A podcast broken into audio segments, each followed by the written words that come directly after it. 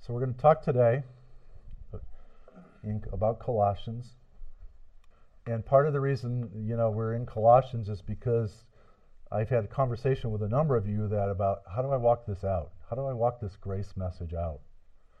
Because it seems like everything that we understood as truth is upside down compared to what we were taught. And so it doesn't feel like we have a firm foundation. And so I want to come back because part of this is this this is considered by most theological experts as one of Paul's most definitive treatises on how to live the Christian life. That's huge. And depending on how you read it, if you read it with an eye of legalism, you can find all the do's and don'ts in there. But if you read it from an eye of, or a heart of grace, you also find such freedom in there. And part of what I wanted to do to set this up for you today is, is to let you know the, old, the, the, the gospel was written in a setting, in a, in a community where, where honor and shame were the predominant values. The Eastern, Middle Eastern, Mid East societies were honor and shame based cultures. The Jewish people were honor and shame based. And what I mean by that is people, people judged what was going on not by what was good for you personally or bad for you personally, but how does your choices impact the community and your relationship to the community. And so if you try to live it from a Western mindset, which is, I'm the king, what's this do for me? You are going to lose part of the, the significance of the writings of the New Testament, especially Paul's writings, because Paul is always talking about community. How do you walk out the gospel in community? It's not real blatant in terms of how he does it, but it's the underlying theme is am I going to be a part of the community that lifts up or am I going people or am I going to be part of the community that drives people down? And in our culture, we don't care how you know, we've been raised, it doesn't matter what you think about me. I have rights. I have freedoms, and you can't interfere with them. And you know what? If your feelings are hurt because what I do, so that's on you. Too bad, so sad. See you later. It's our culture, and it's getting worse. And that's because what happens in Colossians chapter 2 is the degeneration of community. And it's all because of putting self first.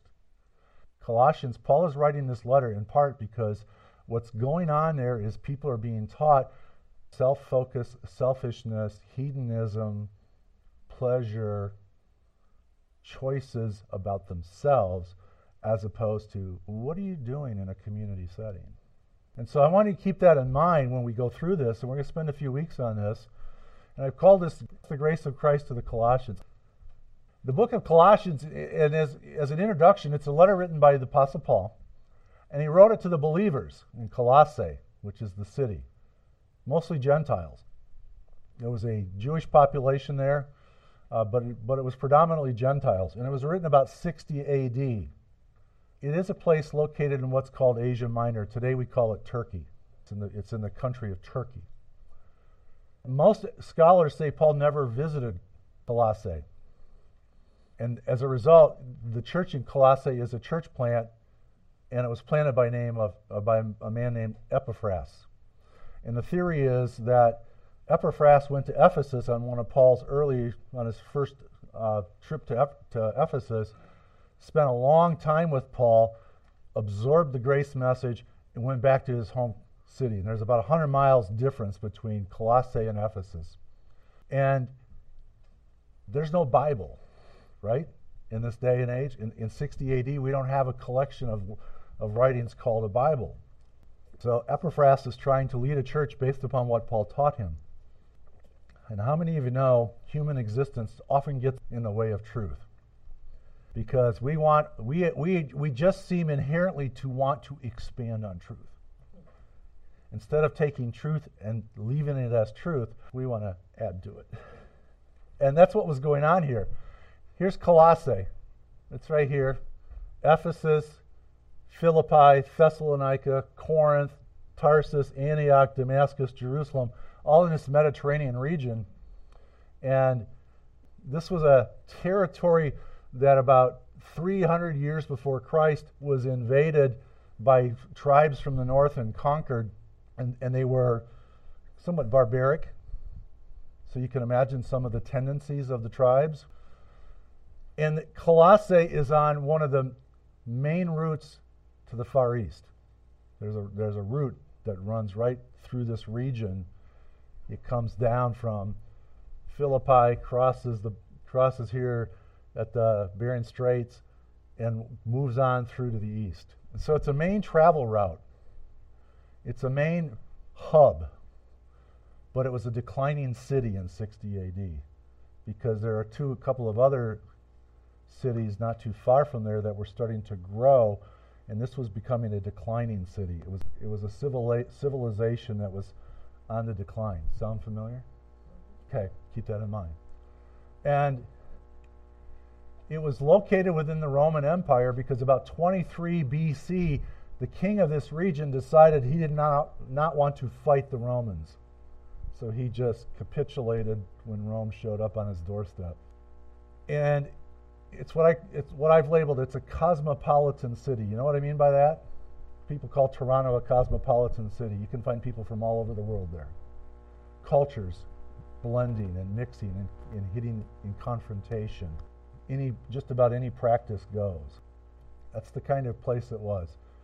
It, so before the gospel was even introduced there, there were just people from all over the known world doing their own thing and causing clashes at times with, within the culture. And it had a small Jewish population of about 50,000 people. So there was a little bit of a basis of Old Covenant, but it wasn't really pre- predominant like we saw in some of the other cities that Paul journeyed to. The further, the further Paul got away from Damascus, the smaller the Jewish population. But Paul's custom was when he went to a place was to appeal to the Jewish population first. But he didn't go here. So you have this Jewish population who thinks they know God, they have all the answers about God, and then you have Epaphras coming in and saying, Well, let me tell you about the gospel that Paul teaches. You can just imagine what that clash alone is going to be, let alone the clash of Eastern, Far Eastern culture, you know, Buddhism, some of those other mystic religions, plus the predominant religions of idol worship in the culture. And so all of this is going on here. And these many divergent beliefs and practices lead to tensions. The gospel tends to expand the fastest in the midst of tension. Why? Because people are more receptive to truth when they're when they're in tension. Okay? And Paul wrote this letter because it had become apparent about five or six years after Epaphras came back to plant the church that there were these counter false teachers who were trying to impose strict rules about eating, drinking, and religious festivals, and who also promoted such things as worship of angels. So the ones trying to impose the rules about eating, drinking, and religious festivals, who do you think those probably were? The Jews. Those trying to do things about worship of angels could have been the Jews, could have been some of the other groups that are in there.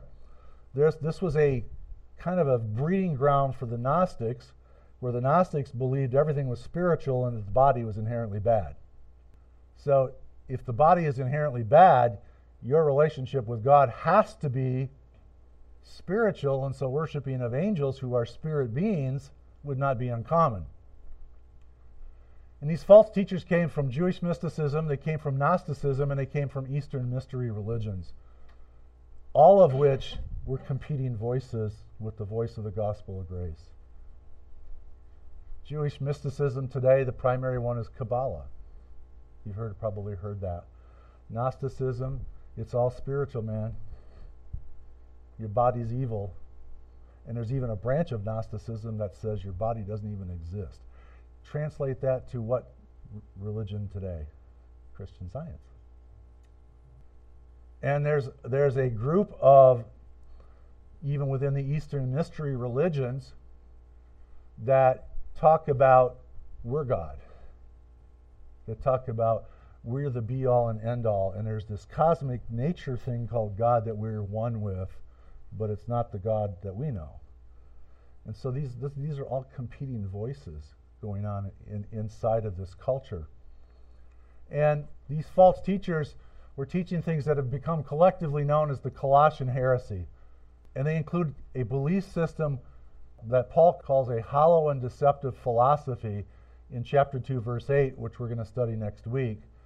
A belief system that depends on human tradition in chapter 2, verses 8 and verse 22. Elemental spiritual forces that underlie the system angels, principalities, those kinds of things. And primarily, the teaching does not depend on Christ. Most of these, most of these teachings that we're ta- that he was looking into and was trying to correct, that's a problem for Paul. That where Christ is decentralized or relegated to the back burner, that ought to be a problem.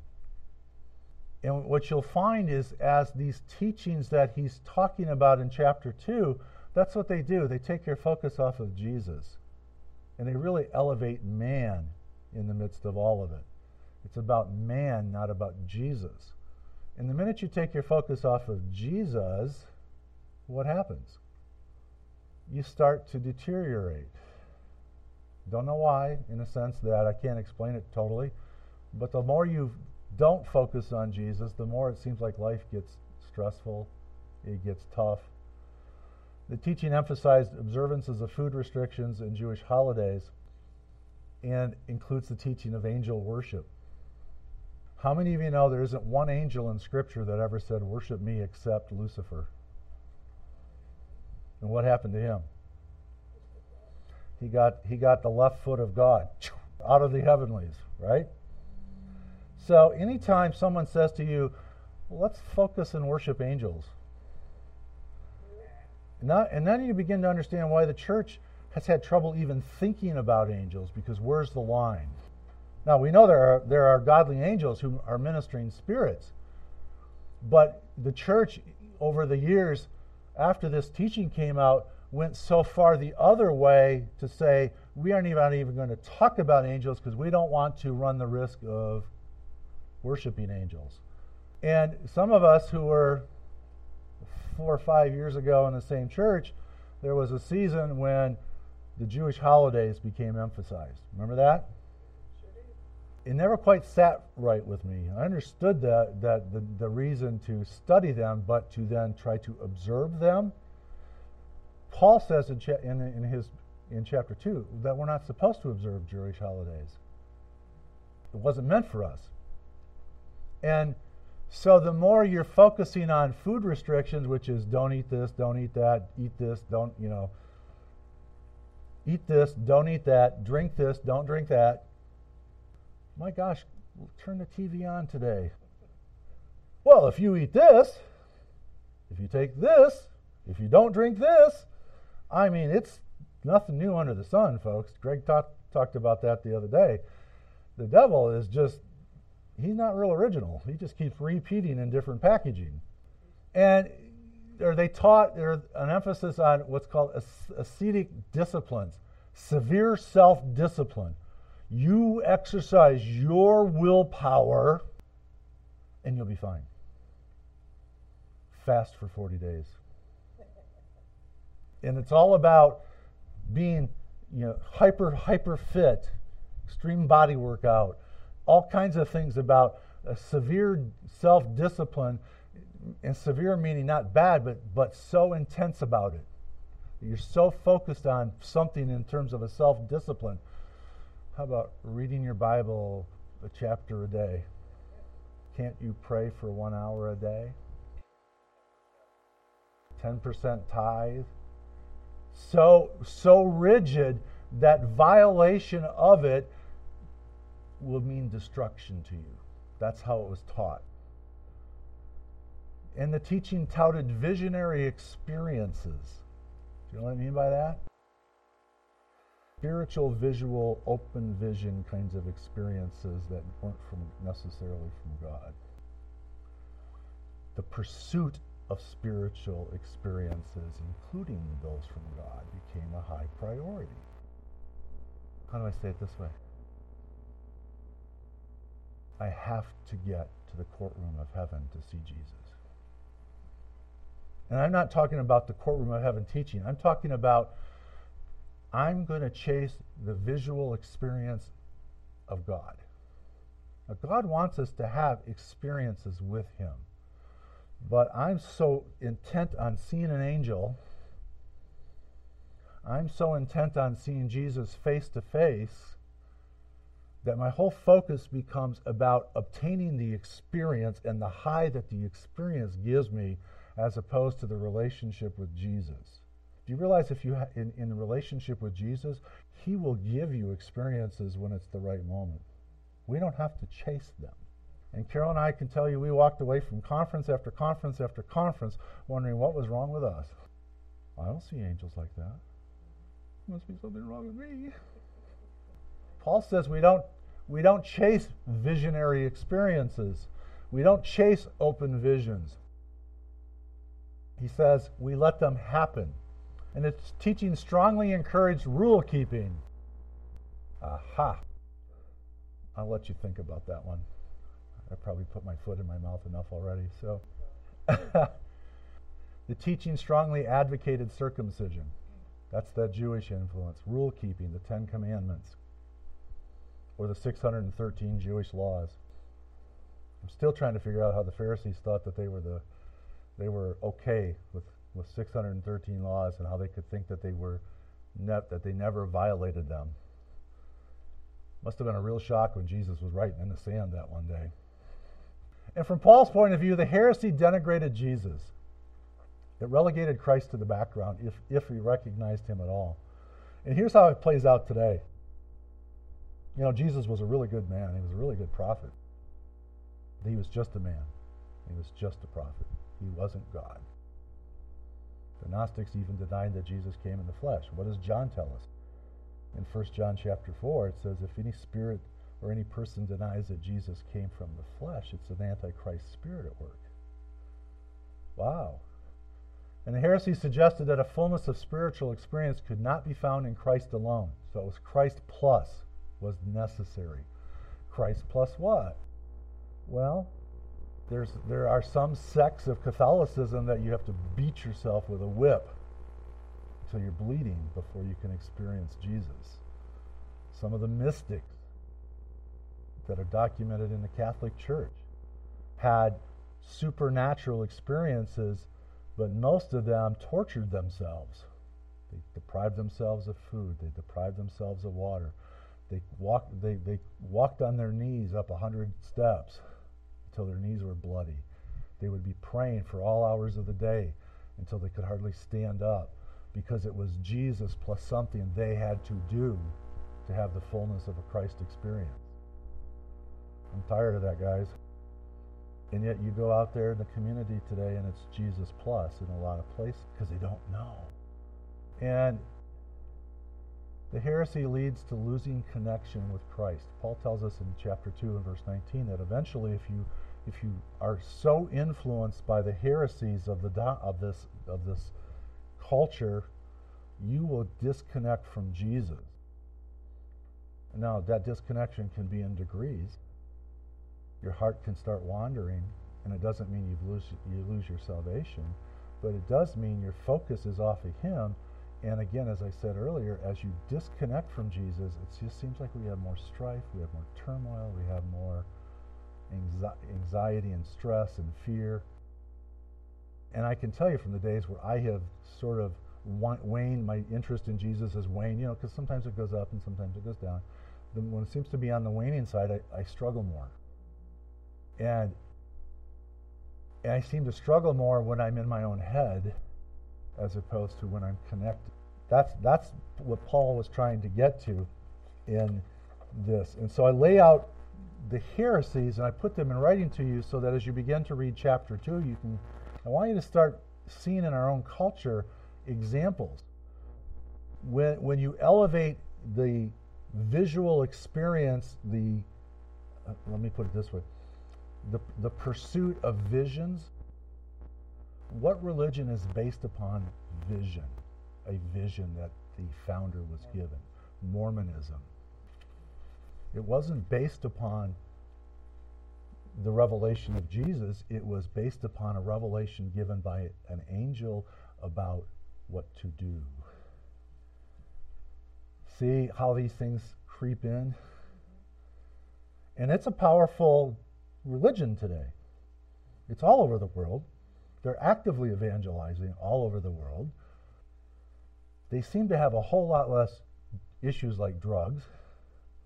They seem to have a smaller divorce rate than the general population.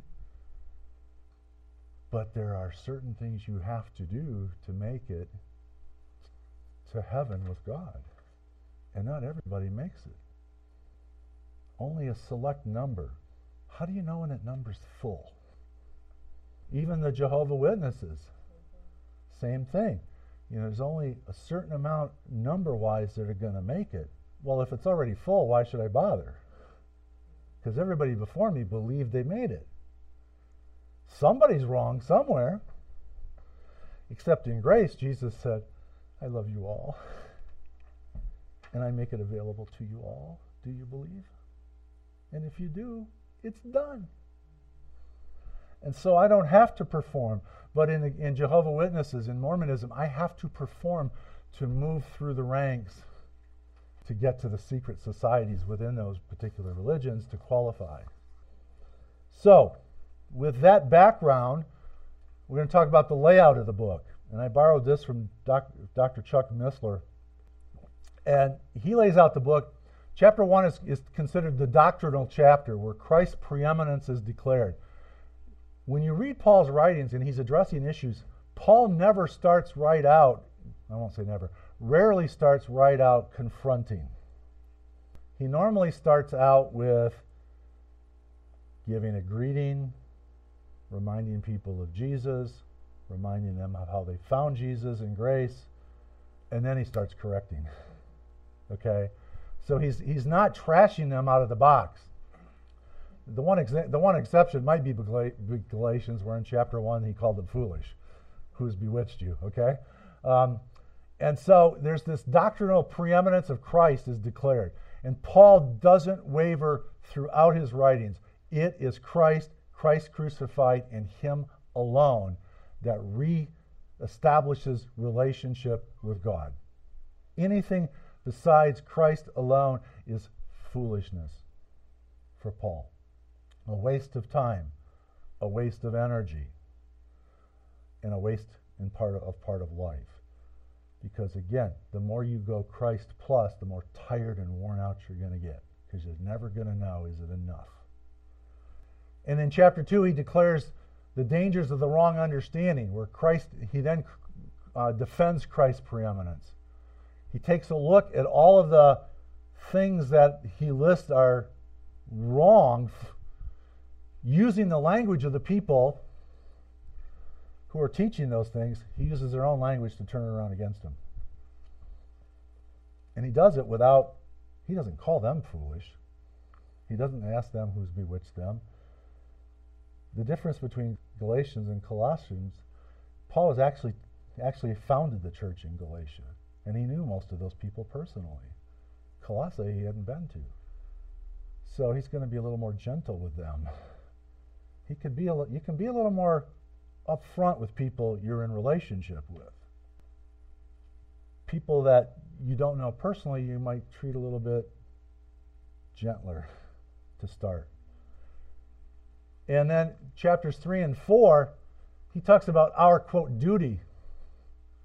What's our you know, and I'm not putting duty in a legalistic sense, but he's talking about living a life that is about the preeminence of Christ letting Christ lead us through the Holy Spirit, letting Christ teach us, letting Christ develop our relationship, letting Christ change our behaviors through what he's done. And so I put the word duty in quotation marks because Chuck didn't put it in quotation marks, but I did. Because it's about what kind of life are we going to live in relationship to the community? Am I going to be an encourager, or am I going to be someone who tries to squash you? Am I going to put chains on you, or I'm going to help you to freedom? Am I going to speak life to you, or am I going to curse you? And so, what he's, what he's saying in chapters 3 and 4 is how do we walk this out? How do I become one who supports the community, supports the, in our case, the church, the body of Christ, but not just the body of Christ, even those out there who don't know they're part of the body of Christ. See, in mainline Christianity, we you know we've been taught for for years it's about serving the church. But Paul's really saying it's about reaching the co- entire community. Because when Paul looked at the community, he looked, at them, he looked at them as all children of God, that Jesus died for all. So when Paul's suffering in prison, and by the way, he wrote this letter while he was in prison in Rome. So when he's suffering, and, and there's even a reference that, that is construed that he probably was sick when he wrote this, and as he's living that life, as he's in prison, he's still praising God. He's thanking God. He's encouraging. So even in the midst of ad, what we would consider adverse circumstances, he's out there encouraging. So what are we doing? Are we going to be encouragers or are we going to be naysayers? And breaking the chapters back to chapter 1, breaking it down even further, Christ's preeminence is declared in the gospel message of grace. He reinforces and reiterates the message of grace in chapter 1. Jesus plus nothing. Now, this is where we're starting to move into as, as, as in our understanding. Jesus plus nothing does not mean we sit on the couch and let it all unfold. Because if I'm if I'm called to share Christ in the community, I got to be moving. I've got to be interacting. So Jesus plus nothing is not a license to sit back and just go, que sera, sera. And I'm not going to sing it because Doris Day sings it better than I do. Christ's preeminence is declared in redemption. You are redeemed. You are not the same person that would have come through the line of Adam that had Christ not come, that we would have been had he not come. You are different. You are a new creation. If Christ did not come, this line of Adam would still be going, and all of the sin nature would still be there. But Christ has come, and therefore we are a new creation, and we are redeemed from the old, and we are put on solid ground in the new. And Christ's preeminence is declared in creation. He talks about God created all things, and He sustains all things. That means us. We're created by Him, and He sustains us. And in the midst of our darkest hours, can we hold on to that truth that He sustains us? Because if we can't, we are going to start looking for a new revelation. And the more we look for a new revelation, the more likely we're going to find error and incorporate error, which is then something that has to be undone. Christ's preeminence is manifested through the church. If God wanted to reach everybody individually on his own, he wouldn't need the church.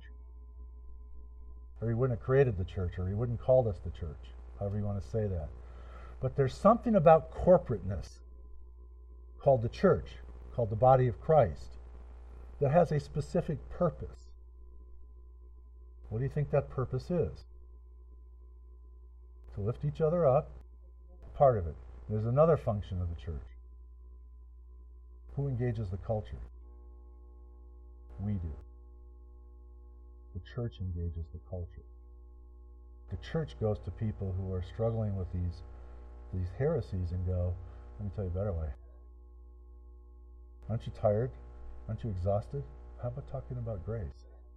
So the church serves this, this dual function of encouraging those who have had a revelation of grace, especially in their difficult moments, but also those who've never had a revelation of grace or a distorted revelation of grace or had the revelation but now live under legalism.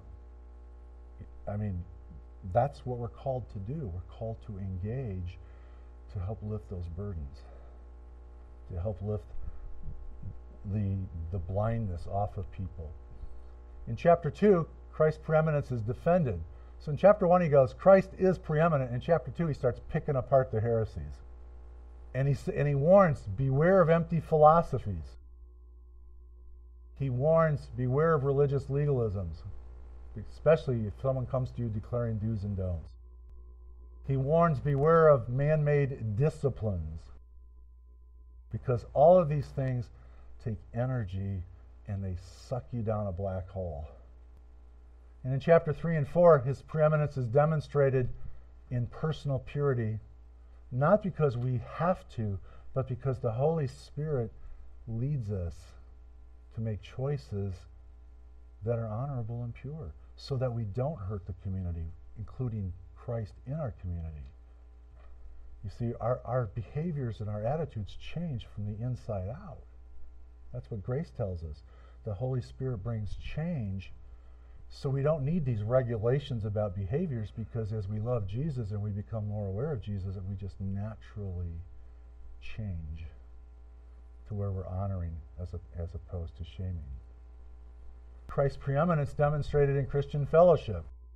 And Christ's preeminence is demonstrated in the home, our daily work, our Christian witness, and our Christian service. Again, not because we have to, but because we can't help ourselves the more we realize grace and understand grace, the more we the more we understand the love of Christ for us, the more our love comes back and we can't contain ourselves.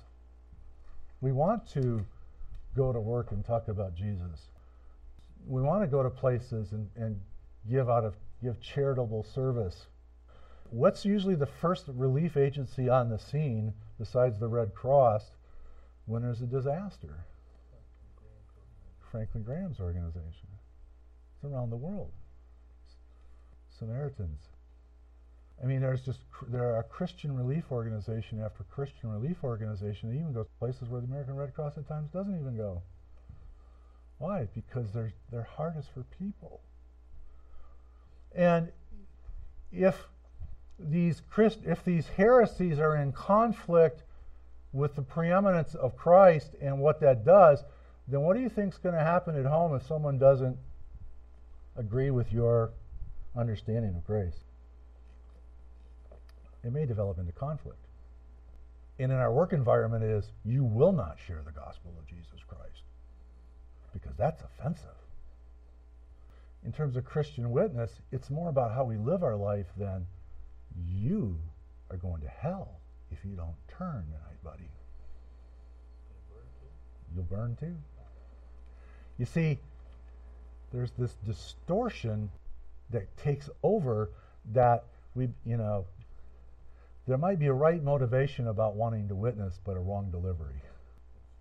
And that wrong delivery pushes people away.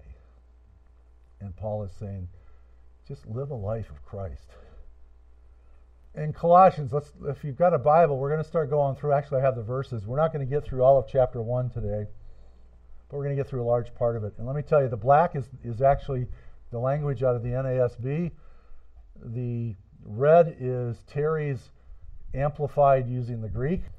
I didn't bore you with the Greek word and the Greek number, but let's look at chapter 1, verse 1. Paul, an apostle of Jesus Christ, by the will, what one wishes or is determined to be done of God. So God determined Paul's mission. God determined Paul's calling and Timothy, our brother. So, in terms of our lives, who determines our calling? God, does. And that calling may change over time. Three years ago, I was not contemplating standing up here because it was actually three years ago this summer in, that I started thinking, well, actually, four years ago. I mean, that was a change. That was a shift. That was inspired by God. And so God has wishes and has, to, and, and we know from Jeremiah that He has plans and purposes for us. And Paul is saying, when you get to chapter four, that those plans and purposes including include engaging our culture. Verse two: To the saints and the faithful. Word faithful meaning trusting, believing, faithful, sure. So, to those trusting brethren, to those believing brethren, believing in what? Jesus. In Christ, who are in Colossae, grace, favor, thanks, that which affords joy, pleasure, delight, sweetness, love, loveliness to you, and peace, that state of security, safety, prosperity, and tranquility from God our Father. Paul's saying, I want you to be at peace. I want you to be tranquil. I want you to be safe. I want you to prosper. And so he speaks it as a blessing. Can we do that to others? Can we speak blessings? We can. Because that's what God's heart is.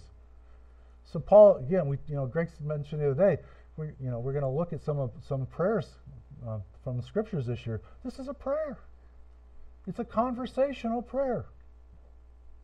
Grace and peace to you. That's a conversational prayer between another person in terms of focused on another person, but it's at, it's pulling it's pulling on God's heart and saying, God grant them peace, grant them grant them tranquility from God our Father.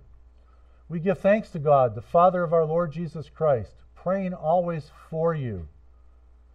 Since we heard of your faith in Christ Jesus and the love which you have for all the saints. This is why people think Paul never visited there, because he's responding to what he's heard, not from personal experience. Since we heard of your faith in Christ Jesus. Wow.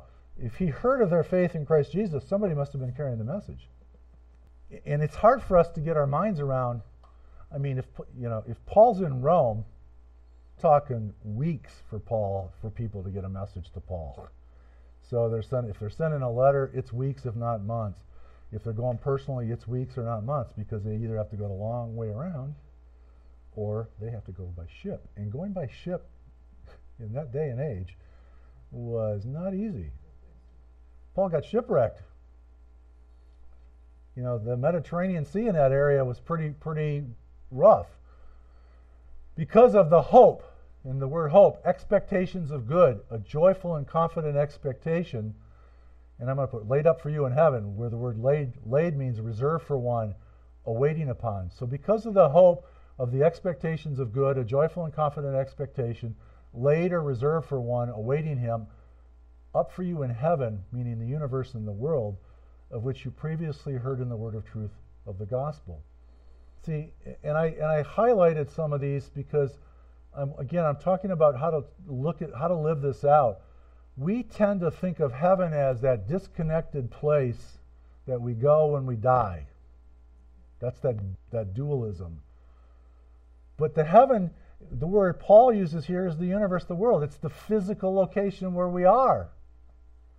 So Paul's not disconnecting heaven from our reality. He's saying you're in your reality. You are in heaven now. That messes with some people in some denominations. What do you mean I'm in heaven? Paul said it, I didn't. But see, in our English, in our English translations, we tend to pick a word without explaining. And that's why the Amplified has been, over the years, the Amplified Bible has been so re- well received, is because it actually expands on some things. So I'm in heaven now. Guess what? If I'm in heaven now, we're in heaven together. Now, there's another dimension to heaven that, that our spirit passes to when our physical body wears out, but it's just another dimension. It's not the all and end all. And so, because of the hope, I have this expectation. God has given me an expectation of good. God is good, right? And He's given me an expectation to be that can I can be confident in Him and that there's this place on heaven, which I'm in now, that was reserved for me and reserved for you. You're in it now. So we need to think about all the times we go in the sweet by and by. Right? This is the sweet by and by. It's a mental shift. Because if I look at it out there, I'm going to tend to want to vegetate and not take the gospel into my daily world. I'm going to, I'm going to want to sit on my couch and, and wait for the rapture, which has come to you. So, this hope, this expectation, this gospel truth has come to you, just as in all the world, also it is constantly bearing fruit and increasing. I didn't have to define that word. I think we know what that word means. Our understanding, our experience ought to be increasing because we're in a world where increase is part of the foundation.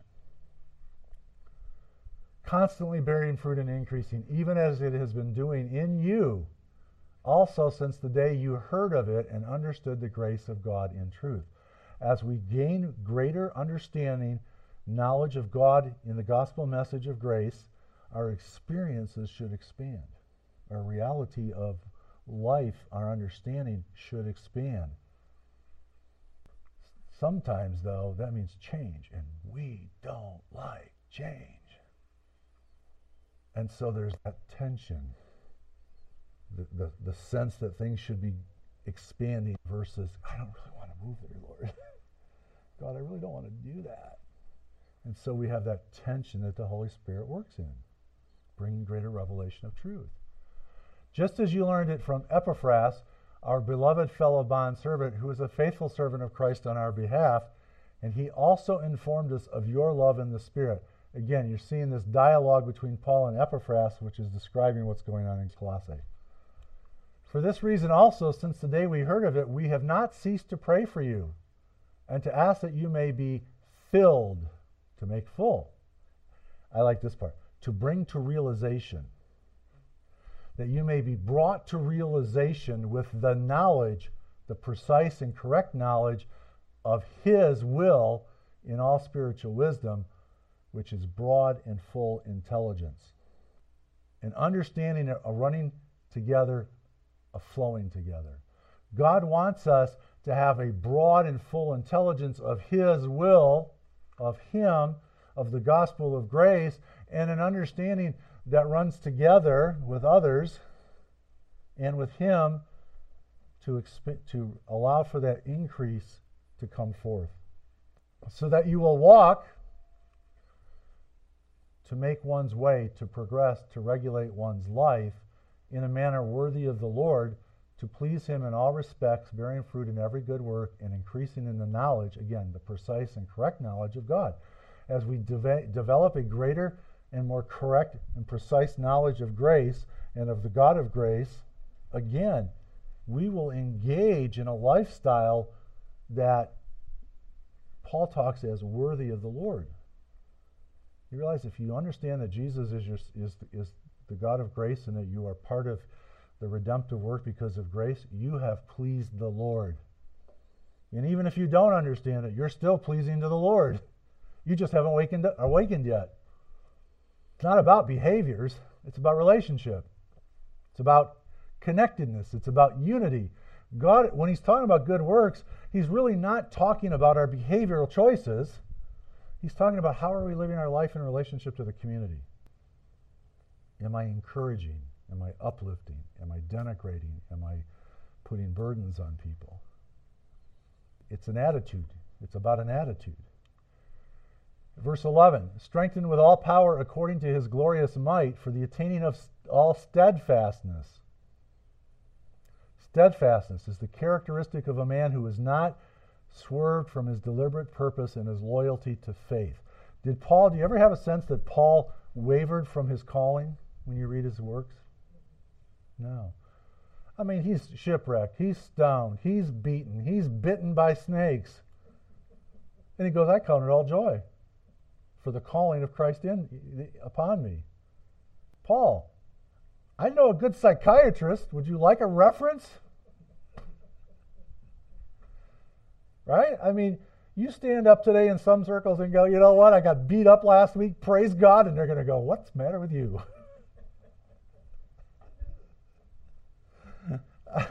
but Paul had that, that deliberate purpose, and understanding of what God had called him to do, and he was not going to waver. And he had patience because it says, attaining of all steadfast and patience, endurance, constancy, patience, joyously, with joy and gladness, giving thanks in verse 12.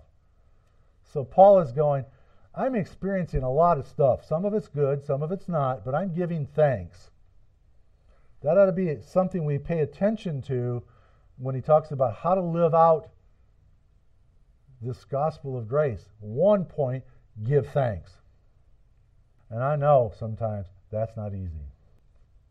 Because when that person who is who has wronged you comes to your mind, your first reaction is now it takes a deliberate act, an intentional thought. But what have I said all all along? This walk is an intentional walk. And I'm not going to be perfectly loving towards every person in, in my own thoughts, but I can be intentional in helping overcome those thoughts. Jesus, I don't like that thought. Show me a better way to love that person. So to give thanks, to be grateful, feel thankful to the Father who is qualified, who's made us sufficient, who's rendered us fit to share an inheritance of the saints in, in, in the light, which is Christ. You have been qualified. You have been made sufficient. You have been rendered and deemed fit by God. Did you have to do anything for it? No. And that's the message we can share with people. God renders you fit. Past, present, and future. You are fit. You are sufficient. You have everything you need for relationship with Jesus. As he is, so are you in this world. For he rescued, I love this, to draw to oneself, to rescue, to deliver. He drew us to himself from the domain of darkness. Yeah, I mean, darkness is one of those things I've always been, all right, Lord, how do I want to define it? Well, this particular Greek word for darkness used here is the domain of ignorance respecting divine things and human duties. Ah, divine ignorance. He's rescued me from divine ignorance. I mean, we talk about darkness and we, we talk about, you know, it's dark, but it's like, put your finger on it. Paul says it's just, he's rescued us from divine ignorance, which means we're being taught truth. And who's our teacher?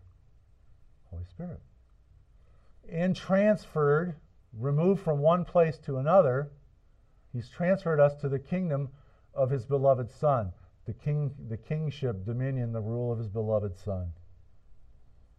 So when, when scriptures talk about nothing can separate us from the love of God, it's because we are in the kingdom where his kingship, dominion, and rule override everything else. See how some of the things that we've been talking about are starting to coalesce?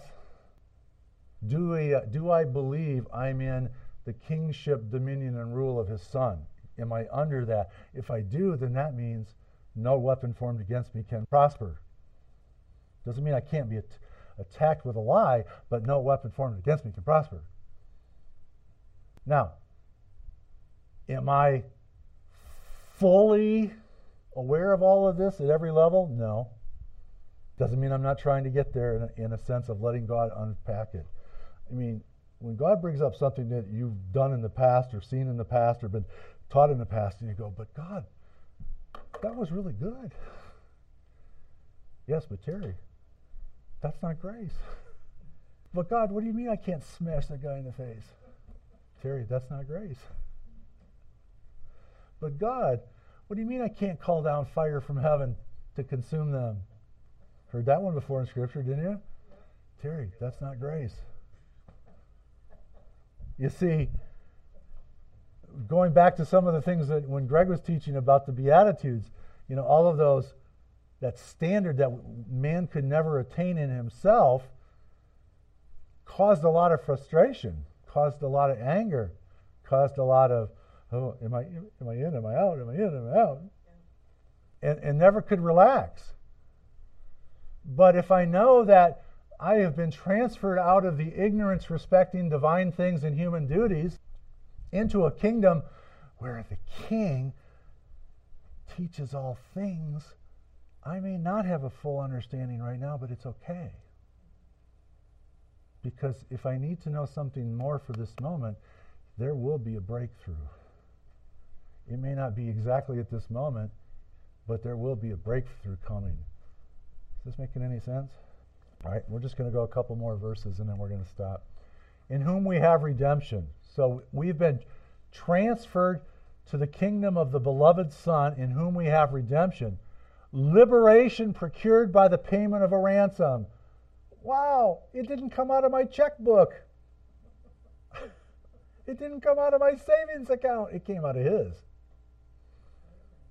The forgiveness, meaning the release from bondage or imprisonment, the pardon of the forgiveness of sins, the pardon, letting them go as if they had never been committed. Ah, that's that changing of our mind to miss or wander, uh, forgiveness of our sins, to miss or wander from the path of uprightness and honor, to do or go wrong. I really like this definition uh, from this Greek word use of, of sins. To miss or wander. This is that, that hamartia word in the Greek. To miss or wander from the path of uprightness and honor, to do or go wrong. You see, it's not about rules, regulations, break this one. You know, you, you, you, you go and you have sex out of marriage, you're condemned to hell. No, that's not what it's saying. There may be a natural consequence because you might get an STD. Okay? But there's this path of uprightness and honor that God has put us on. And He's showing it to us. We don't have to figure it out in our own reasoning. He's showing it to us. And that's that, ah, so, okay, God, all right, now I understand. I'll change my mind and follow you here because that's what you just showed me. It's not about being rigidly tight and not and being afraid to make a mistake, but it's about going forth. And you know what? If I make a mistake, he'll tell me and I'll go on. He's going to love me through it. In verse 15, we'll, we'll stop here in just a minute. He is the image of the invisible God, the firstborn of all creation. For by him all things were created. Say all. And who's included? Me. In the heavens and on earth, visible and invisible, whether thrones or dominions or rulers or authorities, all things have been created through him and for him.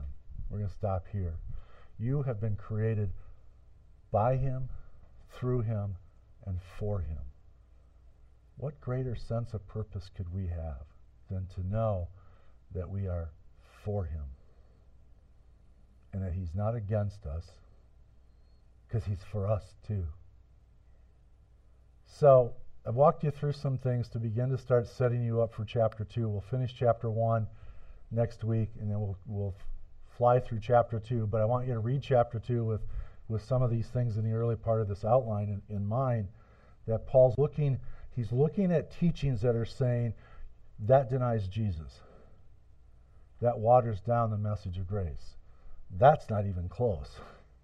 And he's calling them out. And then start looking at in our culture today, where do those things still show up? The New Age movement is about self actualization, right? Gnosticism is about self actualization. Gee, it's just got a different name today. It's called New Age. Okay? So concepts don't change, just the name changes. And not to protect the innocent, but to deceive the innocent. So as God gives us revelation of truth, we can say, Have you thought about this? You see where that one comes from? I mean, that's why I pointed out the Mormonism coming from a vision if Joseph Smith would have been in tune to Paul's chapter 2 of Colossians, he would have gone, wait a minute, I need to question that. Because I can't base my life on a visionary experience. I have to base my life on Jesus Christ and Him crucified. And that's how error comes in because we lose track of Jesus Christ and Him crucified. And we go, oh man, that sounds really good and we grab hold of it and we run with it and we lose Jesus in the process of running. Amen? So we'll pick up here. I hope that was encouraging.